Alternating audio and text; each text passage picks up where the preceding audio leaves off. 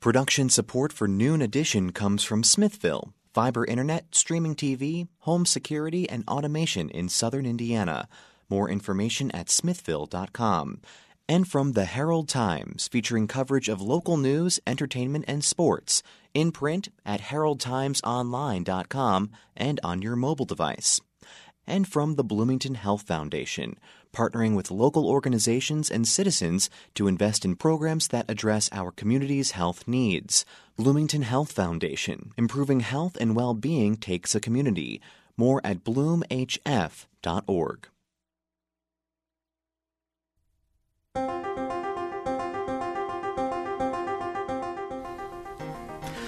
From the Milton Metz Studio and the Radio TV building at Indiana University, this is Noon Edition on WFIU. I'm Bob Salzberg, your host, and this week we're talking about the Regional Opportunity Initiatives and its goals for the 11-county Indiana Uplands area that it encompasses. Our panelists will discuss their involvement with ROI and the next steps for the organization. Our guests are Tina Peterson, CEO and President of Regional Opportunity Initiatives Incorporated, and CEO and President of the Community Foundation of Bloomington and Monroe County. Gareth Jolly, Plant Manager of General Motors, Bedford Casting Operations, and a member of the ROI Board of Directors. And Greg Sapp, Vice President of Artisan Electronics Incorporated, and also a member of the ROI Board of Directors. You can follow us on Twitter at Noon Edition, or you can join us on the air by calling 812-855-0811 in Bloomington, or toll free at 1-877-285-9348. You can also send us questions for the show at news@indianapublicmedia.org. Well, Tina, welcome back. Hasn't been that long since you've been here. Thanks, Bob. And Gareth and Greg, thanks for joining us on the program today. Really appreciate it. So, ROI, one of the reasons that Tina was here recently, we did a show on housing and regional housing and local housing, and ROI just completed a housing study. We've talked about that. We might talk about that a little bit today, but ROI is so much more than that. So, Tina, I wanted you just to be able to give sort of an overview of what is ROI. What's the history of it? Sure. Yeah. Well, in all honesty, the organization is 4 years old, almost 4 years old. So we were funded 4 years ago, but really the impetus for this work began about 3 years before that. So the Lilly Endowment actually reached out to this region, and at that time we didn't know what this region was, what counties that included, and said, we believe you have some exceptional assets. Is there anything that we might be able to do to help you more fully achieve your potential? And that sort of set us down this path. Well, a group of 7 people spent about 3 years really digging in, using some resources from the endowment to understand who we are as a region, what our assets are, where we might not be achieving what we would hope. And that really fell into more of the category of prosperity, where we had these exceptional employers, 3 key sectors that really give us the opportunity to think about prosperity and compete in a 21st century world, I suppose. But you know, and of course, great higher ed institutions. We live in the most beautiful part of Indiana. People want to be here, but yet low post-secondary attainment, low per capita income, and were it not for 3 counties in our region, negative population growth, right? So losing people and losing a lot of young people. And so over that 3-year period, we talked to a lot of people. We hired a couple of consultants, and we really came to understand that we have something quite unique and quite special in what we now call the Indiana Uplands and the 11 counties that we defined through commuting patterns across our region. Mm-hmm. And there were 6 key things that were identified that needed to be accomplished if this region was going to really thrive, if we were going to advance our economic prosperity. And several of those are addressed by our organization. So 4 years ago, the Lilly Endowment gave what now is $52 million, but at the time was $42 million in grants. And it created 30 different organizations, ours being one of them, Regional Opportunity Initiatives, to focus on education, workforce, and quality of place. Next to us is the Indiana Innovation Institute, meant to focus on bringing our innovation assets together. So our higher ed institutions, our researchers at Crane to really advance innovation, technology transfer, commercialization of IP, and then the Center for Rural Engagement focused on the issues of rural communities. And so really that's how we came to be, was this grant. And our piece of that is really how are we going to attract, retain, develop talent in a way that's really going to serve the needs of our region and our key employers. Yeah, simple thing, right? Simple thing, Bob. So, overnight work, right? Well, let's focus first on workforce, because I think that's probably where Gareth and Greg have a lot to say and a lot of expertise. So, Gareth, let's start with you. So, you're on the board of directors. So, correct. What are the main workforce issues, facing this area? How strong do you think is the workforce? What are the strengths of the workforce, and then what are the areas of challenge? So what we're struggling mainly with is finding people who want to move into manufacturing. I think historically manufacturing's had a bit of a bad rap, and people have these very negative images about a career in manufacturing. So one of our big elements has been to promote what modern manufacturing looks like, and it's not low-tech, it's very high-tech. It's, in many cases, breaking new technologies and introducing a lot of high-skilled operations. So one of our biggest challenges is finding people with the right skill set to be able to meet the demands of the modern manufacturing facilities, and trying to attract people at an early age to think about a career in manufacturing. So for us, it's all about how do we develop people's interest right from the early years of their school career to think about manufacturing, and then to give them some exposure to that so that they get to understand what manufacturing is all about, and then at least guide them in the right courses, and even developing courses in joint partnership with some of the schools and the secondary colleges to see how do we create people with the right skills to be prepared for the new requirements of this high-skilled manufacturing operations. Yeah, let's stick with that for just a minute. So Gareth Jolly, if you didn't catch the introduction, is plant manager of General Motors' Bedford casting operations. So, this new era of manufacturing, what are some of the key skills that people need to have to come in and work in your plant? So a lot of what we do today is very automated. So, for example, obviously there's a lot of robotics and a lot of automation, which drives a lot of electrical engineering skills or electricians. And computer-based operations are driving a lot of CNC operations. So trying to get people with that electrical background has been a big challenge for us, and trying to get people interested in this field of engineering has been very difficult. So Greg Sapp, Vice President of Artisan Electronics Incorporated, and also a board member at ROI. So sort of the same question to you. I mean, when you think about workforce, what are the biggest challenges and what are the biggest opportunities? Well, Bob, similar to what Gareth had to say, I'm actually competing with him on a lot of those same skills. As you might guess with the name Artisan Electronics, we are also looking for those, electrical engineering types. And some of the reasons that I was drawn to ROI was some of the programming that they were working on to help upskill a lot of the folks in the area to go after these types of jobs, and also the quality of place initiatives to try to attract people with those skills to this area. So honestly, a lot of the same comments that Gareth had on electronics, software development, computer skills, things of that nature, what we're really after. Well, I think most of our listeners would certainly understand what General Motors is about anyway, the big parent company. What's Artisan Electronics do? So we're actually a defense service contractor for NSWC Crane. So a lot of folks in this region probably have heard of or know Crane as a major DoD component within the Department of Navy. We're actually a small business that provides engineering services to the base. So when they get on an additional workload that maybe they can't undertake because of their, lack of capacity at the time, we're able to step in and contract and do projects for them. So a lot of the highly technical skills are needed to do those work. All right. We're going to get back with our three guests in a minute, but I want to let you know that you can give us a call at 812-855-0811 in Bloomington or toll free at 1-877-285-9348. Also, you can follow us on Twitter at Noon Edition, and you can send questions to the show at news@indianapublicmedia.org. So workforce, it's a huge piece of this. Education, I think you both, Gareth certainly mentioned education already.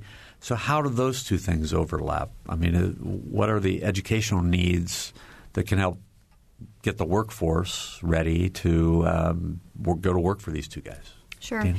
Well, you know, keying off of their comments, one of the things that we do annually is an occupational needs assessment. So we're trying to determine exactly what are our challenges in terms of workforce in this region. Of course, we continue to need we need project managers and we need people with finance background and a business background.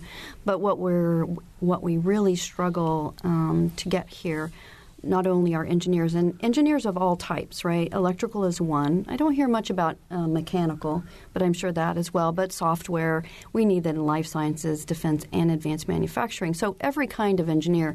We also need every kind of technologist, right? And scientists, and then production folks. Those are the skill sets, right? And the degree, educational backgrounds that we're really struggling to find, and the dispositions, right, that we are trying to make sure we're beginning to develop. If you listen carefully to that, they're all STEM related, right?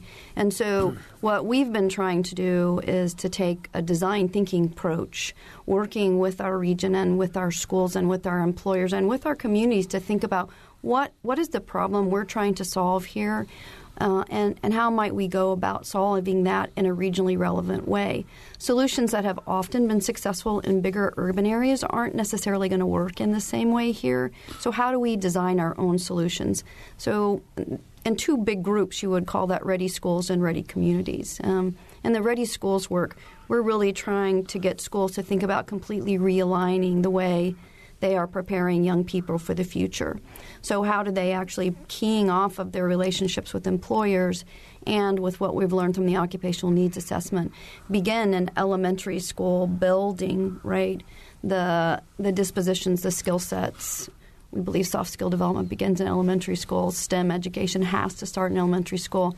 So we have a host of initiatives, right? School alignment, where we actually give schools the resources to spend a year exploring, rethinking what schools should look like for their students, and then implementation dollars. And from that, we've seen student-run businesses developing in schools. We've seen academies. We've seen schools in different counties beginning to work together and share their students so that they can meet the needs of students. We've seen an advanced automation and advanced manufacturing. Actually, robotics and automation, I think, is the correct Vincent's right. Academy. So a whole host of new things evolving to really prepare young people for the opportunities exist. We're training educators through STEM fellowships to begin really introducing computational thinking in a fun way. I don't want to scare anybody at elementary school. Project-based learning, Project Lead the Way. But really also, and both these guys have participated in some of our programming for educators through boot camps, getting educators into employment sites, internship programs, work-based learning programs that align with the kind of work that we have here. But not always an easy thing to do when not every county in our region even has an employer based there, right? So how are we going to be creative about delivering upon some of those things? Yeah, and I think that's that's one of the big kind of global questions about ROI is the regional approach. I mean, not every place in the region is the same. You mentioned, I think, only 3 of the 11 counties have population growth. Mm-hmm. I would assume that's Monroe, Du Bois and Daviess. Mm-hmm. Okay. So that leaves 8 that are not having that kind of growth. I mean, how do you pull a region together? Right. Right.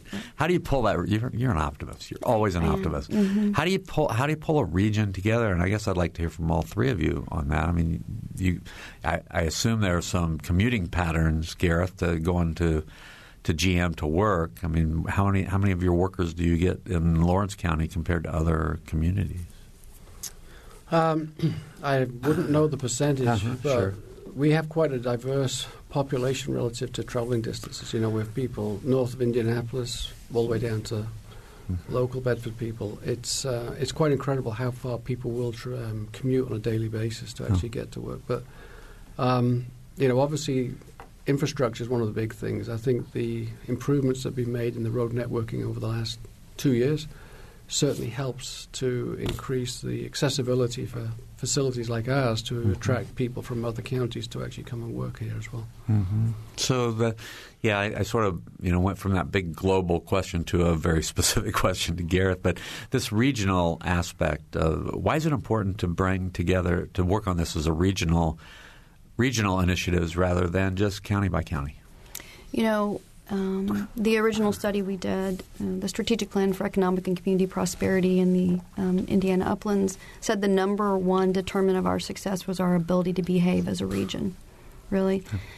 Well, you know, many of these communities are rather small. And I've had this conversation with some folks, all of a sudden we're building more relationships from outside of our community because where's the front door when you have a bunch of small communities? And so just having an entity and working deliberately across county lines is beginning to bring resources to this region that really wouldn't have been here before.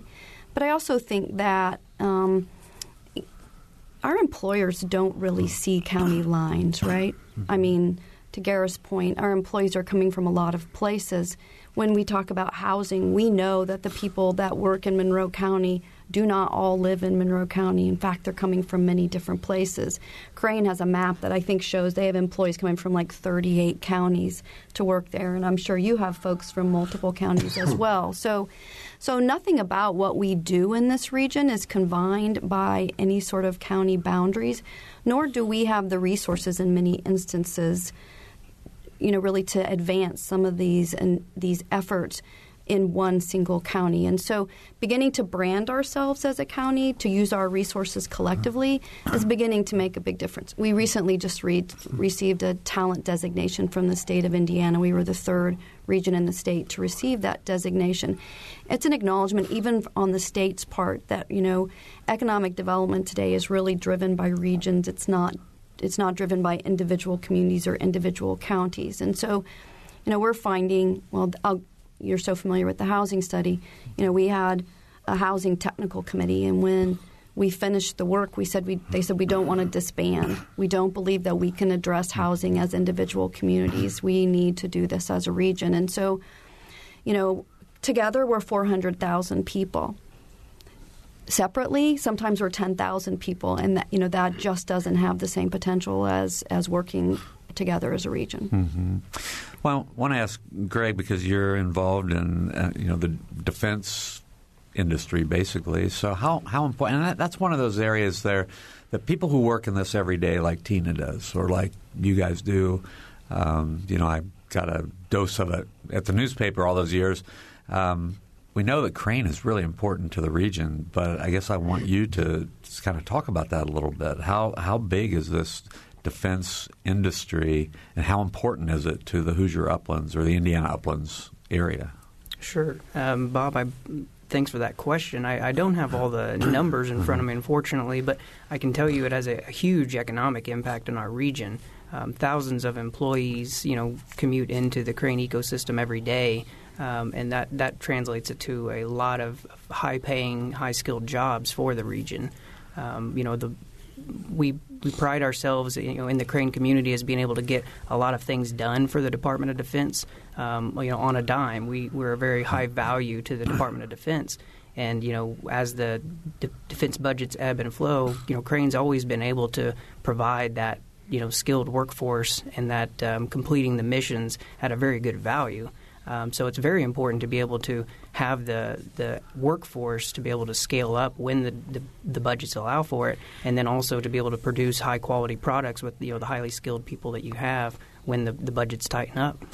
Yeah, and could you add a little bit to that? And I mean, either of you can join in too, but the idea that if people think of a military facility, and there's sort of some stereotypes of what that might look like, but Crane is really like a very high-tech it's like a big university campus in a lot of ways. Right, it really is. There's a lot of research and development that goes on that base around all types of high-tech military systems and sensors and, you know, all types of things that, you know, it's definitely not what it was in the 1940s when it was built as a, you know, ammunitions depot. It's much more than that today. It's doing a lot of cutting-edge research for the Navy, and there's a lot of projects in there that would, you know, rival some of the best research going on at any of the universities around the United States today. Mm-hmm. And Tina, in ROI, Crane is in a lot of ways sort of like really central to what you're doing, right? I mean, geographically, mm-hmm. pretty much central.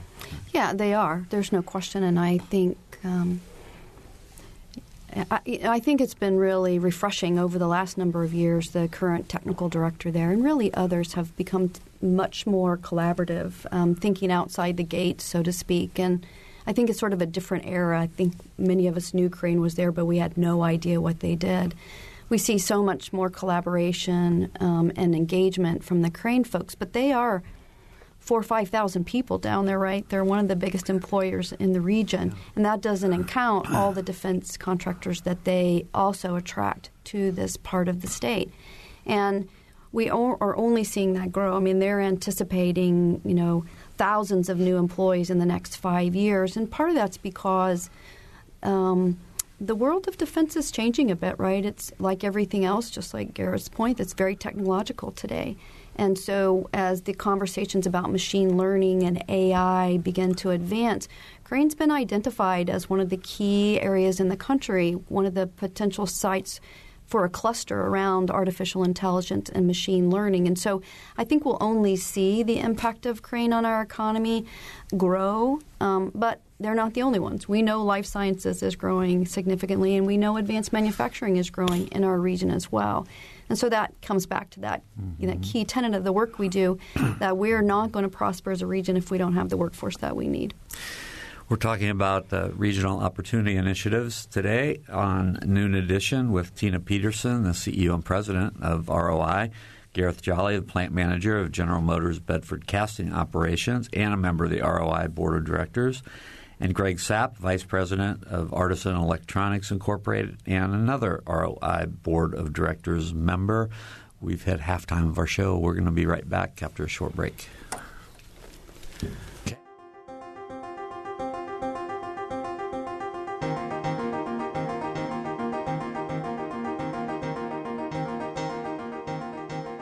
From the Milton Metz Studio at IU's Radio TV building, this is Noon Edition on WFIU. WFIU News covers South Central Indiana and the state throughout the day at WFIUnews.org and on Twitter at WFIU News. You can watch unfiltered video of breaking stories on Facebook Live, and you can get a digest of all the day's top stories delivered to your inbox each afternoon. It's a free and easy way to stay on top of the headlines, plus the in-depth audio, video, and print news stories you can't get anywhere else. Subscribe now at WFIUnews.org.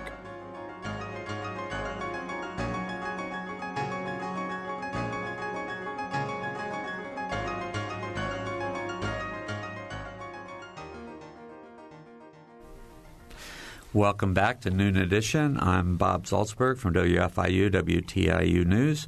If you just joined us, we're talking about the Regional Opportunity Initiatives. It was established in 2016 with the goal of improving various aspects of living in an 11-county region referred to as the Indiana Uplands. We have three guests with us today. Tina Peterson is CEO and president of the Regional Opportunity Initiatives Incorporated, and also the Community Foundation of Bloomington and Monroe County. Gareth Jolly is plant manager of General Motors Bedford Casting Operations. Greg Sapp is vice president of Artisan Electronics Incorporated. Both of them are members of the ROI Board of Directors. If you want to join us on the program, 812-855-0811 in Bloomington, or toll free at 1-877-285-9348. And that's from outside the Bloomington area. You can also send us questions for the show, news@indianapublicmedia.org, and you can follow us on Twitter at Noon Edition. So ROI is making a lot of progress in various areas. We've talked some about education. We've talked some about workforce.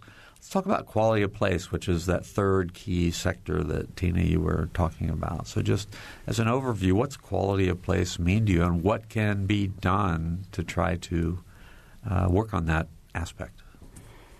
Yeah, I mean, I think no question, when you've got communities that are losing population and you have a need for a growth, you know, we need to move in the opposite direction. You have to think about what are those things that are going to attract and keep people in your region. And quality of place, of course, is central to that. I heard a speaker from Washington, D.C. recently talk about the changing dynamics of the next generations of workforce and how they're more interested about whether you have scooter lanes than they are maybe about even some of the specifics of the jobs, that, you know, they really pick a place where they want to live, where they feel like they can thrive. And so how do we think of quality of place in a rural part of the country? And so, you know, we've done a couple of things to address that. First thing we did was to start thinking about how we take advantage of the interchange along I-69. You know, what are the key things we should think about developing along this corridor that really, you know, from in our region would be from Bloomington to Washington, south of Washington, Indiana. How do we develop that corridor? What's possible at each one of those interchanges? There's 12 of them, right, in our region. And all of a sudden we're much closer to Evansville and we're much closer to Indianapolis. And what does that mean to us and how should we be using those interchanges? We've done a housing study. As you know, housing is one of the number one barriers. Broadband is and continues to be a challenge, and one of the big ones that we're going to have to continue tackling. And then, you know, recently we empowered every one of our counties to create a county-wide quality of place and workforce attraction plan. And we asked them to convene a group of community stakeholders and begin having conversations, right, about what it is they think that their communities need really to attract and retain people. And each one of them has come up with a different plan. That keys off of your comment earlier that each of these 11 counties are different and unique, and one strategy doesn't work for all of them. So how is it that we give people the opportunity to create something and own it that they're going to be able to advance? And so each of them have developed a plan, and they are now beginning to apply to us for implementation dollars to put some of those quality of place strategies into place. That's very exciting, right? As we talk about, you know, building the commons area out in downtown Washington, Indiana, or maybe creating a quarry park here, or creating the first Parks Foundation in Lawrence County, and just a host of initiatives. Some are workforce, some are child care, some are, you know, transportation related. Each county has something unique that what's really going to advance their ability to keep and attract people here. Yeah, so and Gareth and Greg, every day I'm sure your companies are thinking about how do we attract and then how do we retain people once they get here. Absolutely. So what are some of the strategies that you have and some of the thoughts you have on this, Gareth? Okay.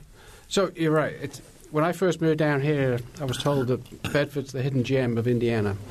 And it's one of those places that once you get there, you never want to leave. And I can certainly attest to that. And certainly the people that we've been able to get to see what it's really like to be in southern Indiana. Once they're here, they don't want to leave. And that's our biggest challenge is how do we get people to come and experience it? So from our recruitment strategies, you know, it's all about getting people here. You know, historically, we've been trying to leverage a lot more technology for remote interviews and Skype interviews. But the success rate is not as good as getting people physically to the region. And that's what we do. So we make it a key element of any recruitment activity to get people to come and experience what it is like in Bedford, in Bloomington, and the surrounding areas. And they sell themselves. It's incredible. Once people actually get to witness all the opportunities and the growth that certainly over the last couple of years has been experienced in many of the areas, they are immediately attracted to want to move to the area. So I want you to say a little more about that, because actually, you know, this radio program is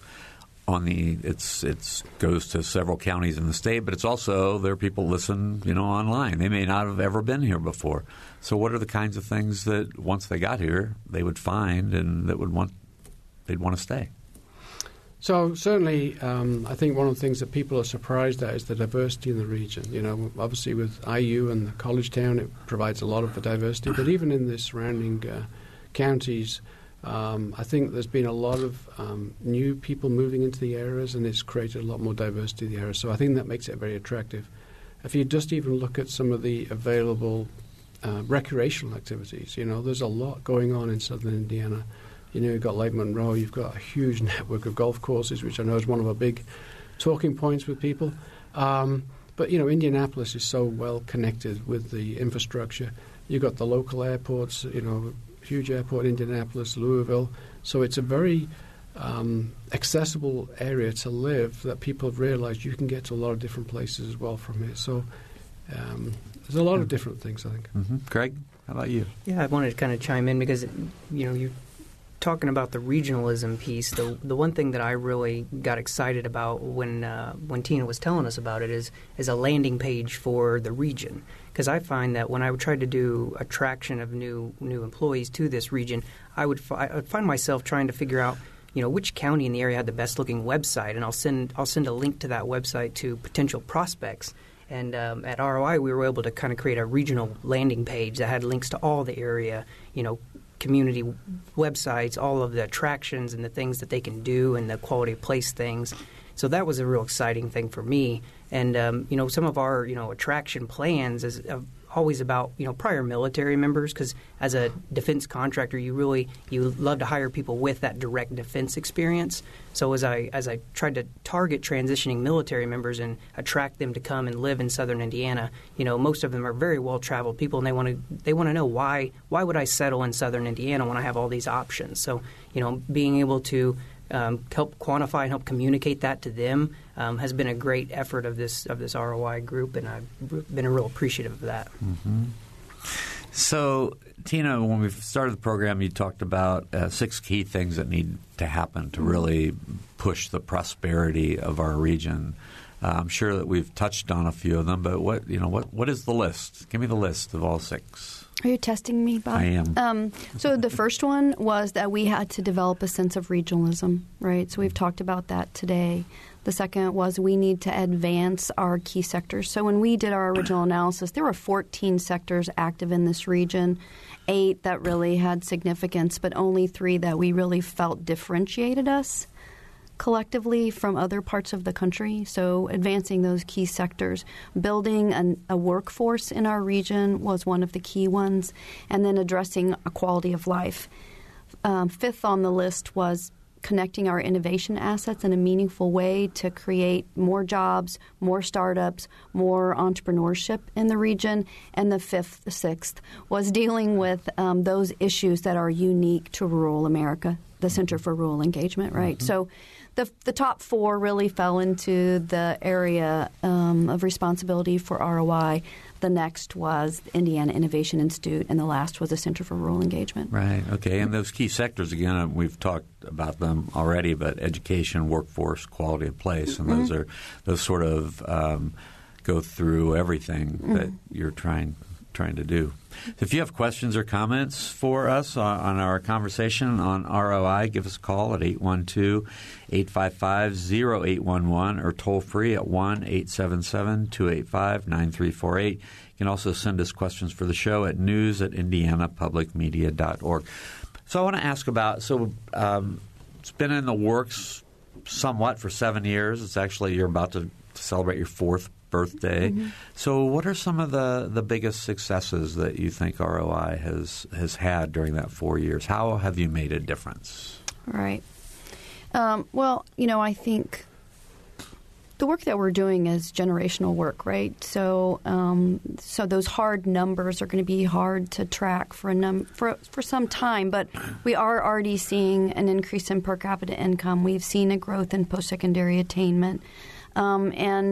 And maybe out-migration decreasing slightly, right? But those really aren't yet the indicators of success. And I think some of those more leading indicators, you know, just looking at the 15 – I mean, I'll tell you, Bob, when we first went out and said, we want to sell you this, you know, basically 4-year process of rethinking your schools, we hoped someone would be interested. And we've now engaged 15 of 27 school corporations in redefining – what education looks like in their communities. I think that is a huge success.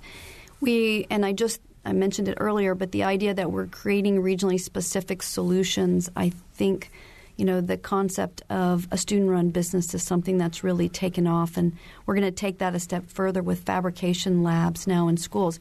Some people will say that's bringing back shop class. It's a different version of shop class, but once again, understanding the importance of applied learning to really building connections with the jobs and the opportunities that are coming in the future, I think will really pay off for us. But those student-run businesses where students are applying for a job, they are, maybe they're the design person, maybe they're managing the facility, maybe they're running a CNC machine or a laser cutter. Sometimes they're profit sharing. They are running a business, right? They're going to come out of high school with a completely different level of preparation than some other folks. Beginning to see some real aligned pathway development between K-12 schools, industry, and post-secondary. But I think some of our biggest successes are just how communities are picking things up and moving the ball forward on their own, you know, that we are catalyzing some things that the communities are then just taking and owning, not just communities, even some of our employers, right? Even here, we've talked about some of the examples at Cook where they have, you know, begun to look at different segments of the labor force that we might not have accessed before through the Excel Academy and Goodwill Commercial Services and their My Cook Pathway program. Some of the unique things that Greg is doing to attract talent. I mean, everybody is stepping up and really owning their part of the solution, I think. And just the fact that we're beginning to attract additional investment in our region. One example would be Brown County Schools, right?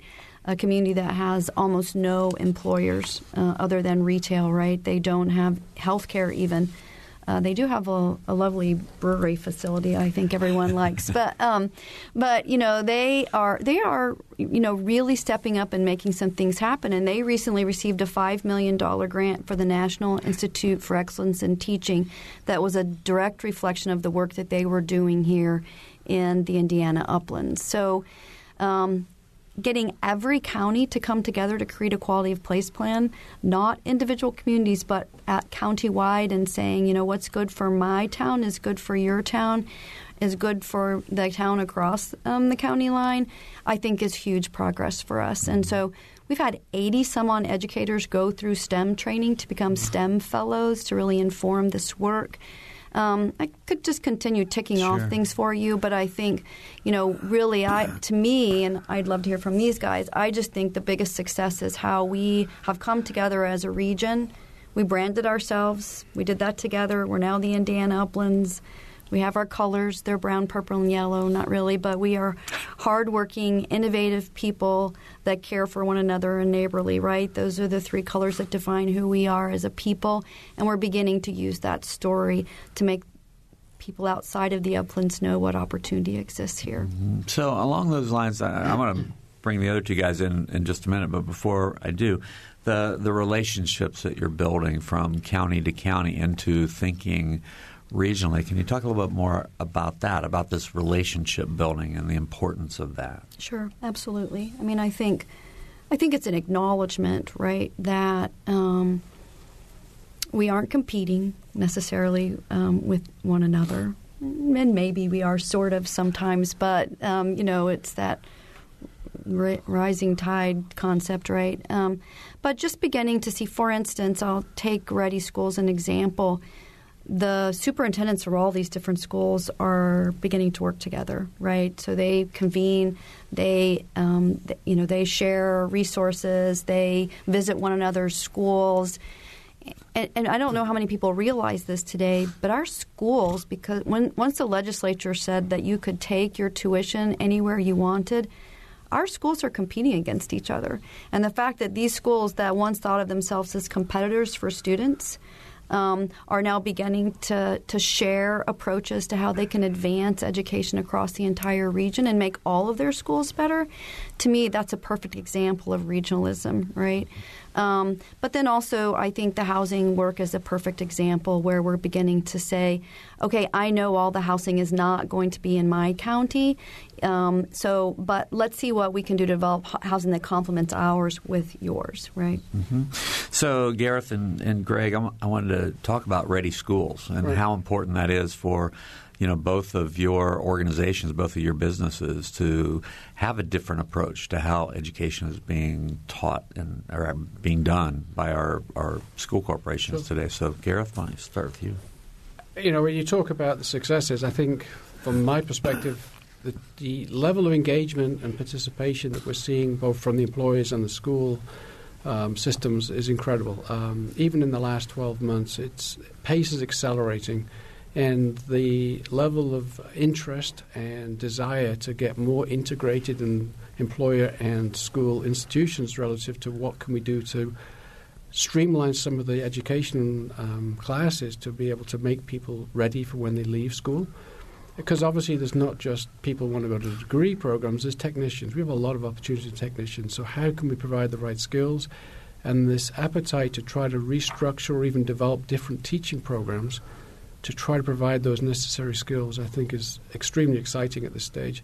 You know, even down to the fact we've recently been fortunate to have some high school interns, which was a great opportunity for them, but also it was a real learning experience for us to have people at such an early age to really try to find out what motivates them and what do we need to do different as an employer to really attract people leaving high school, either wanting to go to secondary education or not go to secondary education and take on a technician role. So that level of openness and desire to want to participate with the employers, I think, is a huge change, and it's something that we're very excited to be part of. So, yeah, and I wanted to ask you because, you know, you're a young man compared to me, but, you know, you look like you've been in the business for, a little bit. So how's this changed over time, from you being a plant manager somewhere and your interaction with the school to what you're seeing now in terms of the ROI approach and interacting with school as part of your day-to-day role? I think the big difference is that we are seen as integral members of what the educational process is. Historically it was, I would say, a very pre-described process where people either do apprenticeship programs or they go to college or they come in as general production operators.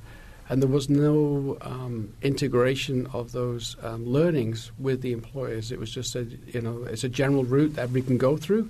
And then ultimately at the end of your graduation, you might go to employer A or employer B. The fact that we're actually being part of that education process is a huge change that I've never seen before. And it's something even in some previous roles I've had, I've never seen as well developed as it is in Indiana. Uh-huh. Okay. Greg? Sort of same question about your thoughts about the Ready Schools and how important it is to what you're trying to do.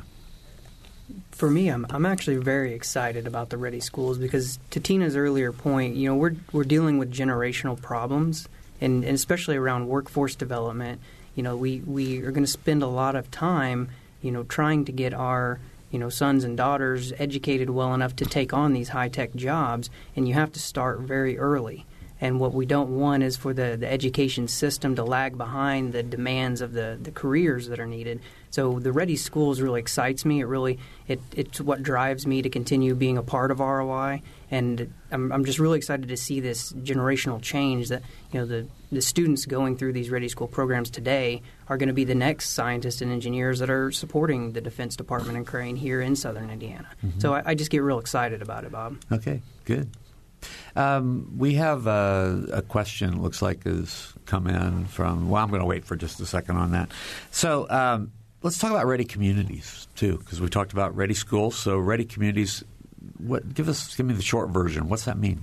Yeah, I mean, once again, we said, in order for this region to really achieve its potential, we have to have Ready Schools, Ready Communities, and Ready Employers, right? And so how do we work collaboratively on all of those aspects of what we define as success for this region? And so Ready Communities really wraps around all those things we're doing related to quality of place. But how can we as individual communities within a larger region begin to step up and own our piece of preparing this region and our communities for workforce attraction and retention. And so it's really that process they've gone through of building a plan, of identifying what's lacking in their community, and then figuring out how they're going to tackle it. Mm-hmm. And, you know, when we first began this work 7 or so years ago, Becky Skillman and I took a tour of the region, and we visited one community after another, and there was this real sense of hopelessness in many ways. We're declining. Our farming jobs, our traditional manufacturing jobs are going. We're not sure what our future is. The investment by the endowment sort of completely changed everybody's perspective of what our potential might be. And we see a real rebirth of hope. And you can see that. We just had presentations from 11 different entities this week that were seeking implementation dollars for Ready Communities grants. And they brought pictures, they brought people, they brought rooms full of people that wanted to talk about what's happening in their community and the murals that are happening on the walls and the new path that's occurring and the way that people are working together to support their schools and serving on their EWOTs and their QPATs. So that's their education and workforce advisory teams and their quality of place advisory teams. And you can say those acronyms now and people know, oh, yeah, I've been on a QPAT or an EWOT. And, you know, just that ownership that's beginning to take about, okay, what's lacking? Is it a coffee shop? Is it a co-working space? Is it a healthcare center? Is it a trail? Is it a park? Is it childcare? And saying, okay, we have to own some of these challenges and begin to work with our resources and our partners to address them. And so that's really Ready Communities. And, Greg, you've been really working with some of the Greene County communities that I've been thinking about. Improving quality of life. Yeah. And I think that goes really to the name of what you're doing. People are looking for opportunity, right? Mm-hmm. What's the opportunity we have? And then you talked about design thinking, I mean, which is a big fancy way of saying, you know, what's the problem and how can we solve the problem? Mm-hmm. So, okay, we do have somebody who's called in. Her name is Star. Star is called in, says there are structures looking at problem areas in the, you know, in southern Indiana. Problems like drugs, unemployment, more solutions for local people who are in poverty. So I guess the comment kind of goes to the question too: how does that, you know, the drug issue, the opioid issue, the unemployment issue, these problem areas, you know, poverty and trying to increase, get more people out of poverty. How does ROI, you know, interact with that?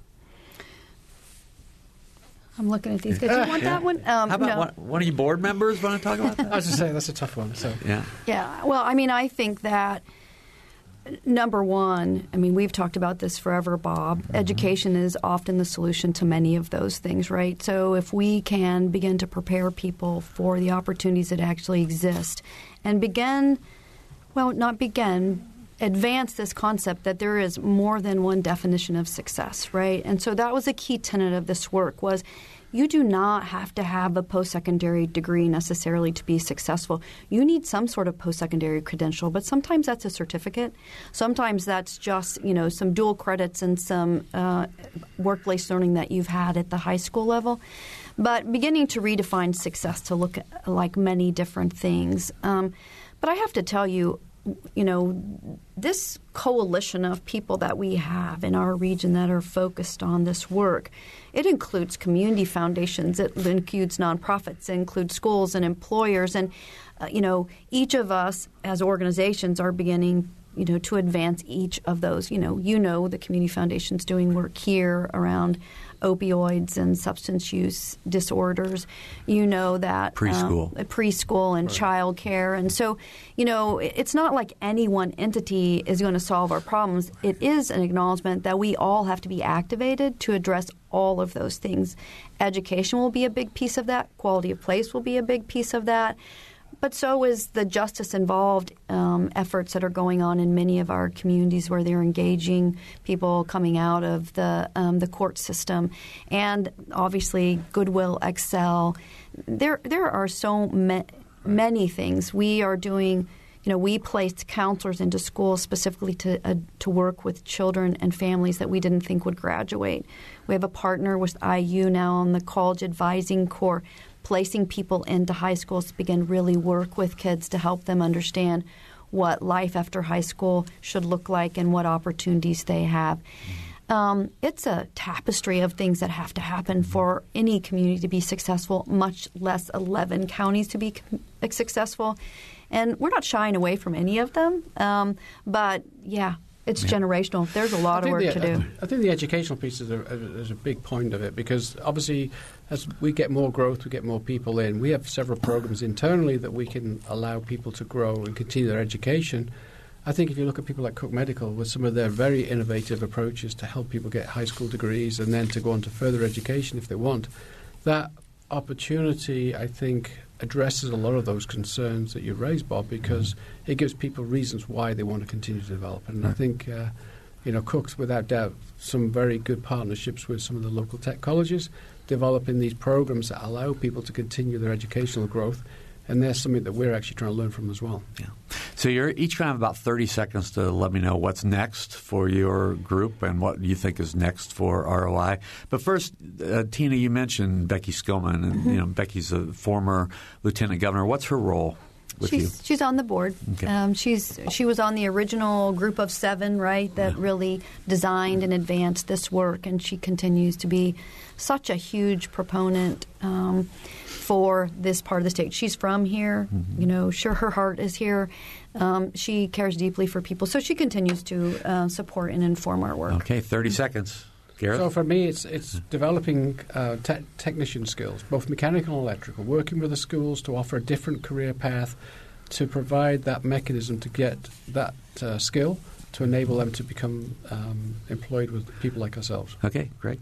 For me, the next things, I'm really looking forward to seeing some of the implementation plans coming out of the regional quality of place initiatives. And also, I'm looking forward to seeing some of the Ready Schools outputs and seeing how those affect the educational opportunities available to the children in our region. All right. 30 seconds, Tina.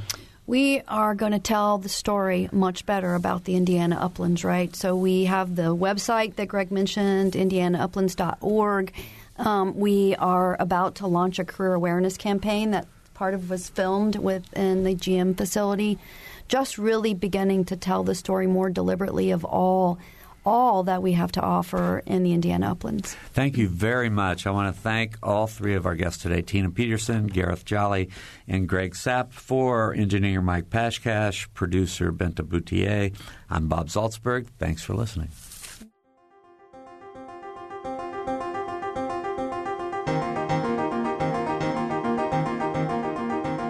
Noon Edition is a production of WFIU Public Radio. A podcast of this program and other WFIU programs is available at WFIU.org. Production support for Noon Edition comes from Smithville, fiber internet, streaming TV, home security, and automation in southern Indiana. More information at smithville.com. And from the Herald Times, featuring coverage of local news, entertainment, and sports, in print at heraldtimesonline.com and on your mobile device.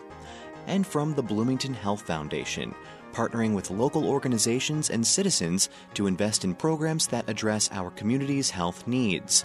Bloomington Health Foundation, improving health and well-being takes a community. More at bloomhf.org.